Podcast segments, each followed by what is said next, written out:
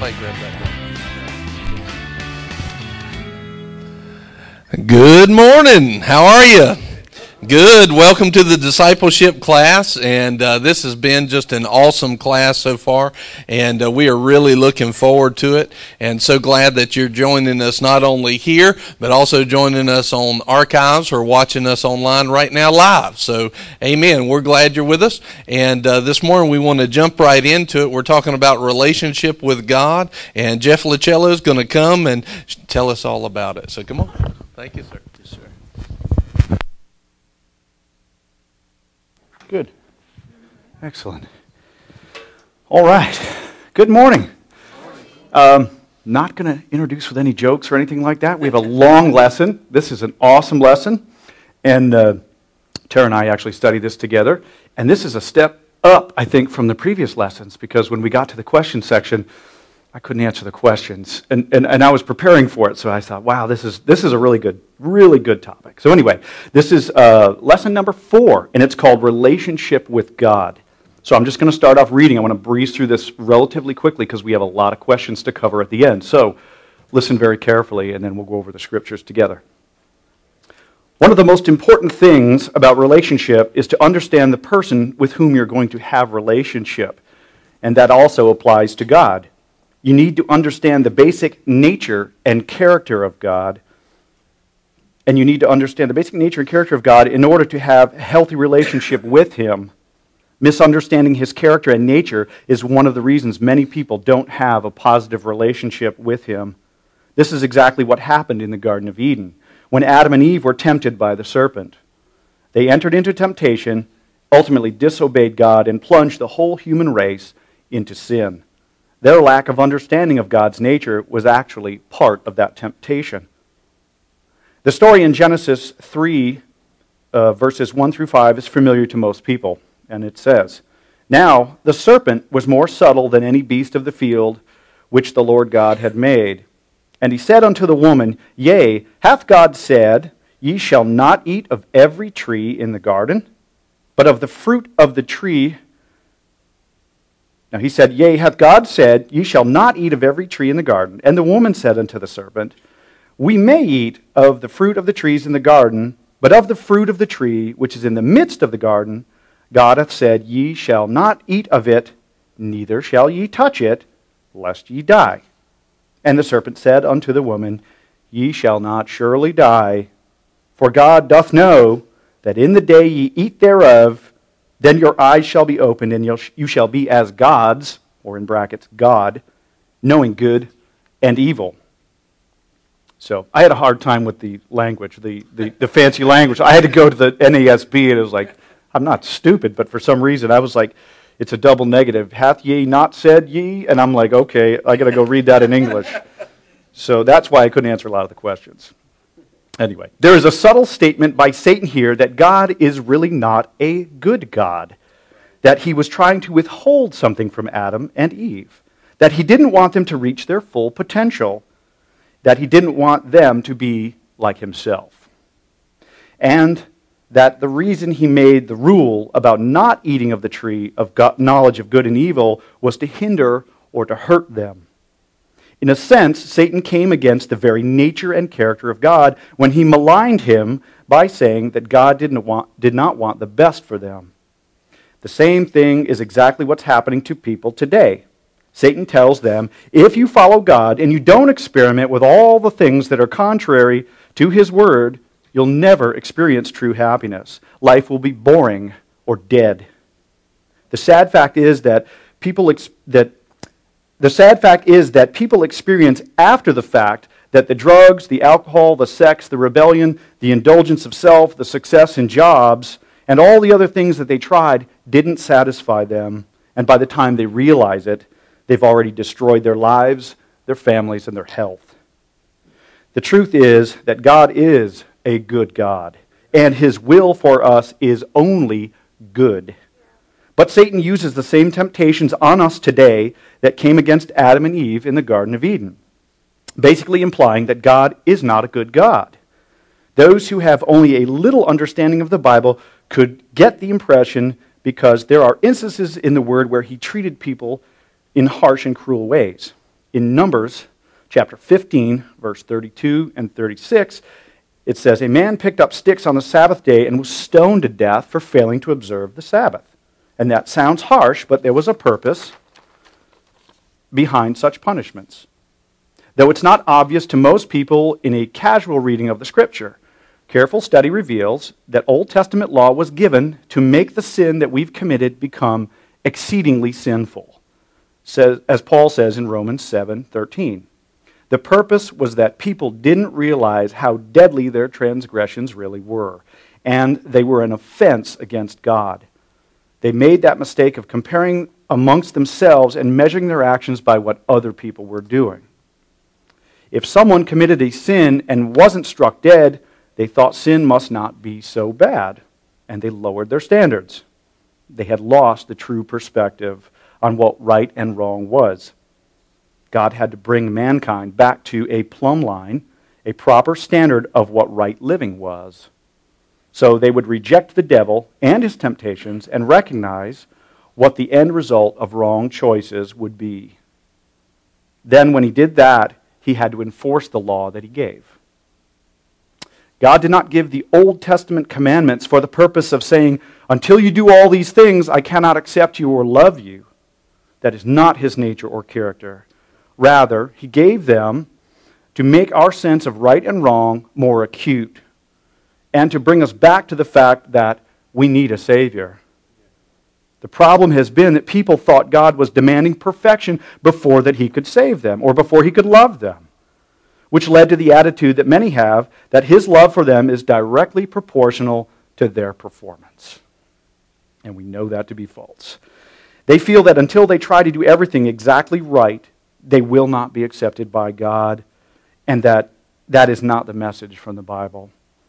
God's heart is to reconcile mankind to himself, not to judge them, not to impute their sins, not to hold their sins against them. That's the heart of God for his people in the Bible, and it is also his heart for you today. You need to understand his real heart, and that is God is love. He seeks to take away your sins and anything that would separate you from Him. He's already done it through Jesus. And He's offering you relationship with Him today, not based on your performance, but on your faith and acceptance of Jesus bearing your sins. You can have relationship with God today, regardless of the failures in your life. All he asks is that you put your faith in the Lord Jesus Christ. That's great. I like this lesson. This, it was just really cool. So, we will move on to discipleship questions. Now, these questions are not easy. so, um, I, I will pick volunteers to read scriptures, and then we will try to answer questions. And I do have the cheat sheet. I'm glad Nicole pointed that out because I had to cheat. so, um, who wants to start off? Genesis chapter 3, verse 1. And I will start picking from the left to the right. Seth, will you take Genesis 3? Do you have a Bible? You're going to need one. You can read it right from here. Well, just sit down. I'll call you up in a second. Let's go through the list here. Genesis 3 1. Um, I'm going to need someone to read two scriptures Genesis 2, verse 17, and Genesis 3, verse 3. I want those two from the same person. Anybody? George, will you take that? That's Genesis 2, verse 17, and Genesis 3, verse 3. And I'll remind you that as you come up. Don't worry about it. Um, Genesis 3, verse 6. Okay, Chris, good. Thank you. Genesis 3, verse 9 through 10. Yes, Priscilla? Okay. Genesis 3, 9 through 10. We'll just start there, and then I have another little page on the back to finish up. Okay. Seth, come on up. So, Genesis chapter 3, verse 1, and you can read right from the page here if you want.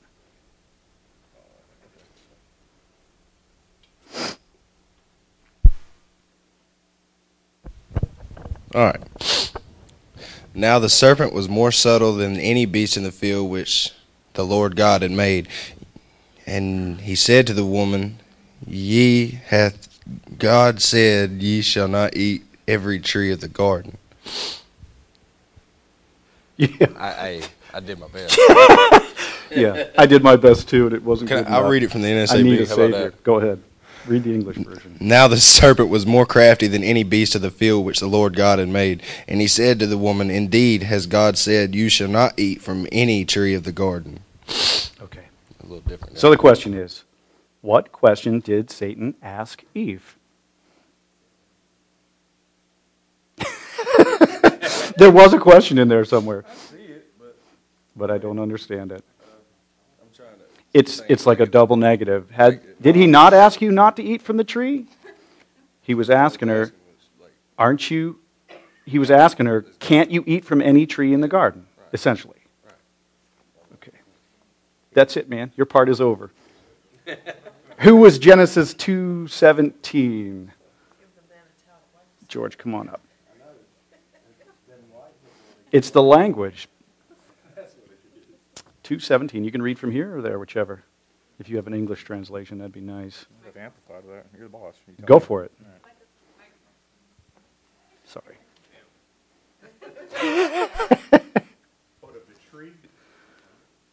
There we go. But of the tree of the knowledge of good and evil, and blessing and calamity, you shall not eat. For in the day that you eat of it, you shall surely die. 3 3 says, Except the fruit from the tree which is in the middle of the garden, God has said, You shall not eat of it, neither shall you touch it, lest you die. Okay, so the question is what word or words did Eve add to what God, God had actually said to Adam? It's very, very small. And so you, you would have to go back and read. God said, You may eat of any tree in the garden, but the tree that's in the midst of the garden, which is the tree of knowledge of good and evil, you shall not eat, lest you surely die. So, what did she say that was a little bit different than that? Right. Touch it. Touch it. We, we can't touch it. We can't eat it or touch it, or we'll die. Okay. Right. So she twists his words ever so slightly. Who's, who's Genesis 3 6? Chris. Okay. It's on for you, sir. And when the woman saw that the tree was good for food, and that it was pleasant to the eye, and the tree was to be desired, and make one wise, she took of the fruit thereof, and did eat, and gave also unto her husband with her, and he did eat. Okay. So the question is once Satan was able to instill doubt into Eve's mind regarding what God had said to her, what did she do ultimately? Ate the fruit. She ate the fruit. So he got her to buy into the lie, and she fell. Good. Uh, who was Genesis 3, verse 9 and 10? Okay. If I get my question wrong, do I still get credit because I got George's right? Don't twist, don't twist my words. Uh, I'm not trying to. All right, nine in um NIV. Nine and 10, No yes. KJV for me. Go for it. Um, but the Lord God called to the man and said to him, Where are you? And he said, I heard the sound of you in the garden, and I was afraid because I was naked and I hid myself. Okay. So the question is after Adam and Eve sinned, did God still communicate and pursue a relationship with them? Yes. Yes, he most certainly did. He sought them out. I get two questions? Because I read. Uh, we'll see. I'll arrange. I'll arrange for your reward later. Okay. More questions. There are many more questions. Let's try. Uh, someone has to read for me Genesis three, verses twenty-two through twenty-four. I need somebody from this side. Come on, Brandon. Page. Will you take it? Uh, Genesis chapter three, verse twenty-two through twenty-four. I need someone to read Romans 5:17. Barrett. Romans 6:23. Deb. And Romans 10:3. Pastor Brian. Okay, let's continue. Genesis 3 verse 22 through 24. Then the Lord God said, Behold, the man has become like one of us, knowing good and evil. Now, lest he reach out his hand and take also of the tree of life and eat and live forever. Therefore the Lord God sent him out from the Garden of Eden to work the ground from which he was taken.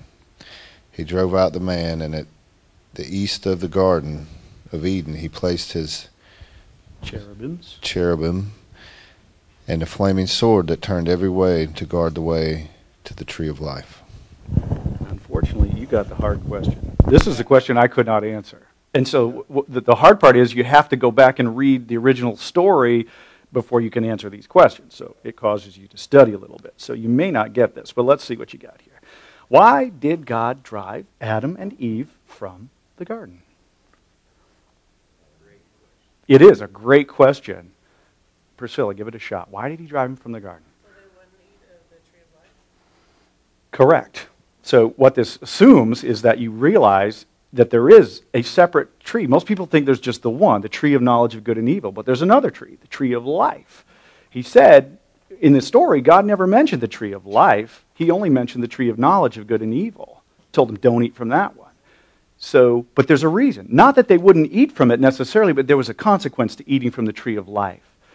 Adam and Eve had entered a sinful state.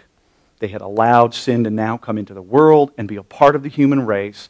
And now, if they went and ate from the tree of life, they would become eternal and they would live in a perpetual state of sin. So he, God did not want that to happen. So he drove them out.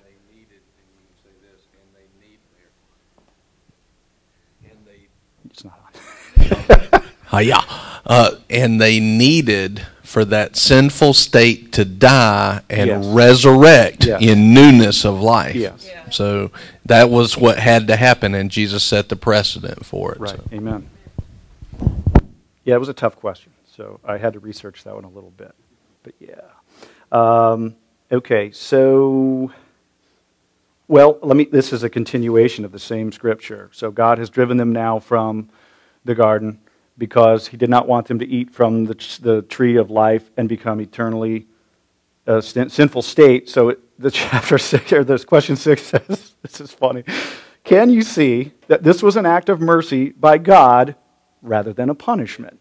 And so if you go over to the cheat sheet, it says, yes. I just thought that was great. Yes. In case you answered no. Uh, that's funny. Okay. Romans 5:17. That's classic. Yes, they're worked right in. What translation do you want? It doesn't really matter. Okay. Um, I can do that. yeah, do the if you can do it NASB or something. Yeah, something understandable. For if by the transgression of the one death reigned through the one, much more those who receive the abundance of grace and of the gift of righteousness will reign in life through the one, Jesus Christ. Okay, so your question is.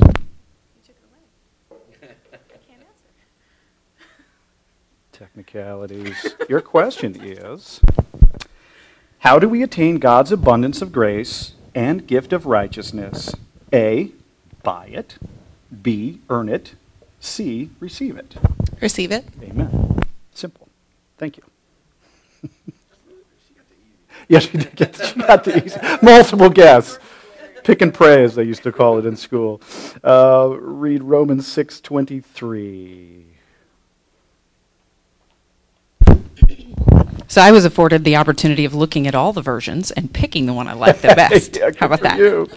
I actually like the New American Standard for this one, Romans 6:23. It says, "For the wages of sin is death, but the free gift of God is eternal life in Christ Jesus our Lord." Okay, so by that scripture, what do we really deserve if we sin? Death. Amen. Thank you much.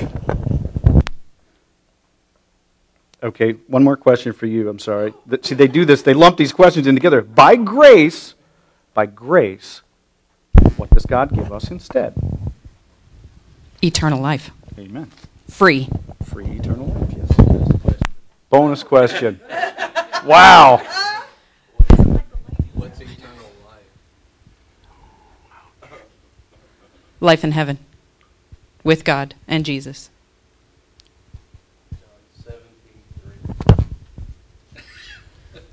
Almost there. Mike? Nope. 17.3. Begin. This is eternal life, that they may know you, the only true God, and Jesus Christ, whom you have sent.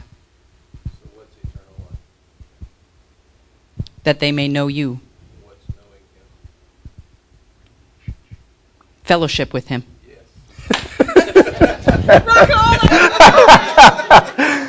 Amen. He's a plant in the audience. I hope you guys realize that. He's a ringer.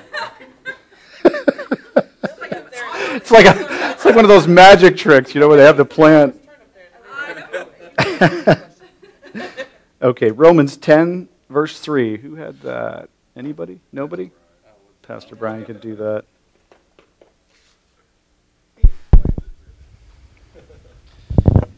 Romans 10 3 For they being ignorant of God's righteousness and going about to establish their own righteousness have not submitted themselves unto the righteousness of God.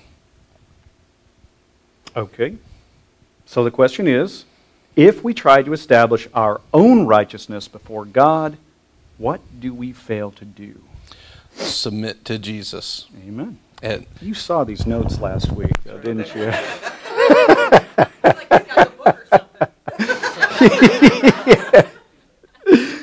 Okay, I'll just do the last two for the sake of time.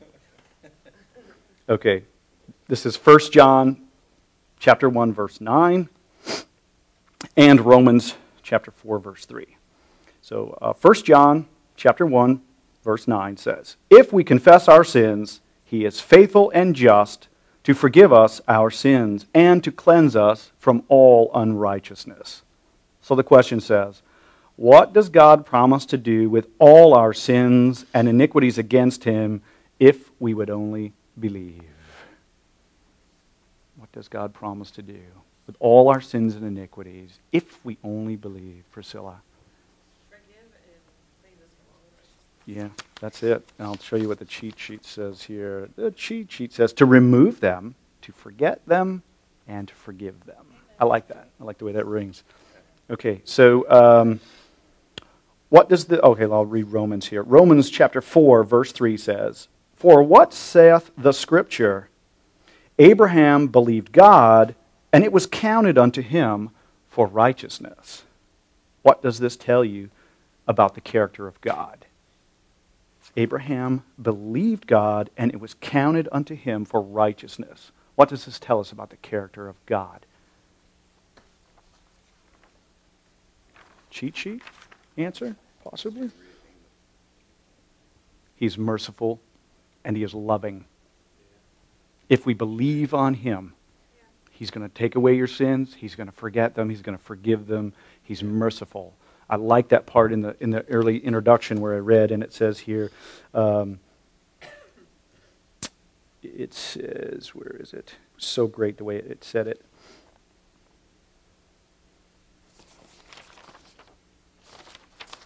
God's heart is to reconcile mankind to himself, not to judge. How many times has Pastor even talked about that? Where we walk, we walk through life like God is this austere character with a lightning bolt waiting to strike us down, and I got to clean up my life before I show my face in church again. And you know that, that is totally not. It could not be further from the truth. That's when you need it the most. It's not about your performance on earth because you're going to fail, guaranteed. Just like Adam, just like Eve, guaranteed you're going to fail. That's why Jesus is so awesome. All you have to do is just say, I realize what you did. I believe you are my Savior. Boom, and you're saved. It's awesome. It really is. Okay. Lord, we just thank you. We thank you that you've given us this opportunity to share such a great lesson, such great knowledge about your character. And we just ask you, Lord, to bless us as we get, get into this message in our walk in the next week, next weeks to come, that we would just come to develop that relationship with you. We come to know your character and your heart. And we just start to live by that and walk that out. We just give you thanks in Jesus' name. Amen. Amen. You're welcome. That was a good lesson, wasn't it? you just need the cheat sheet.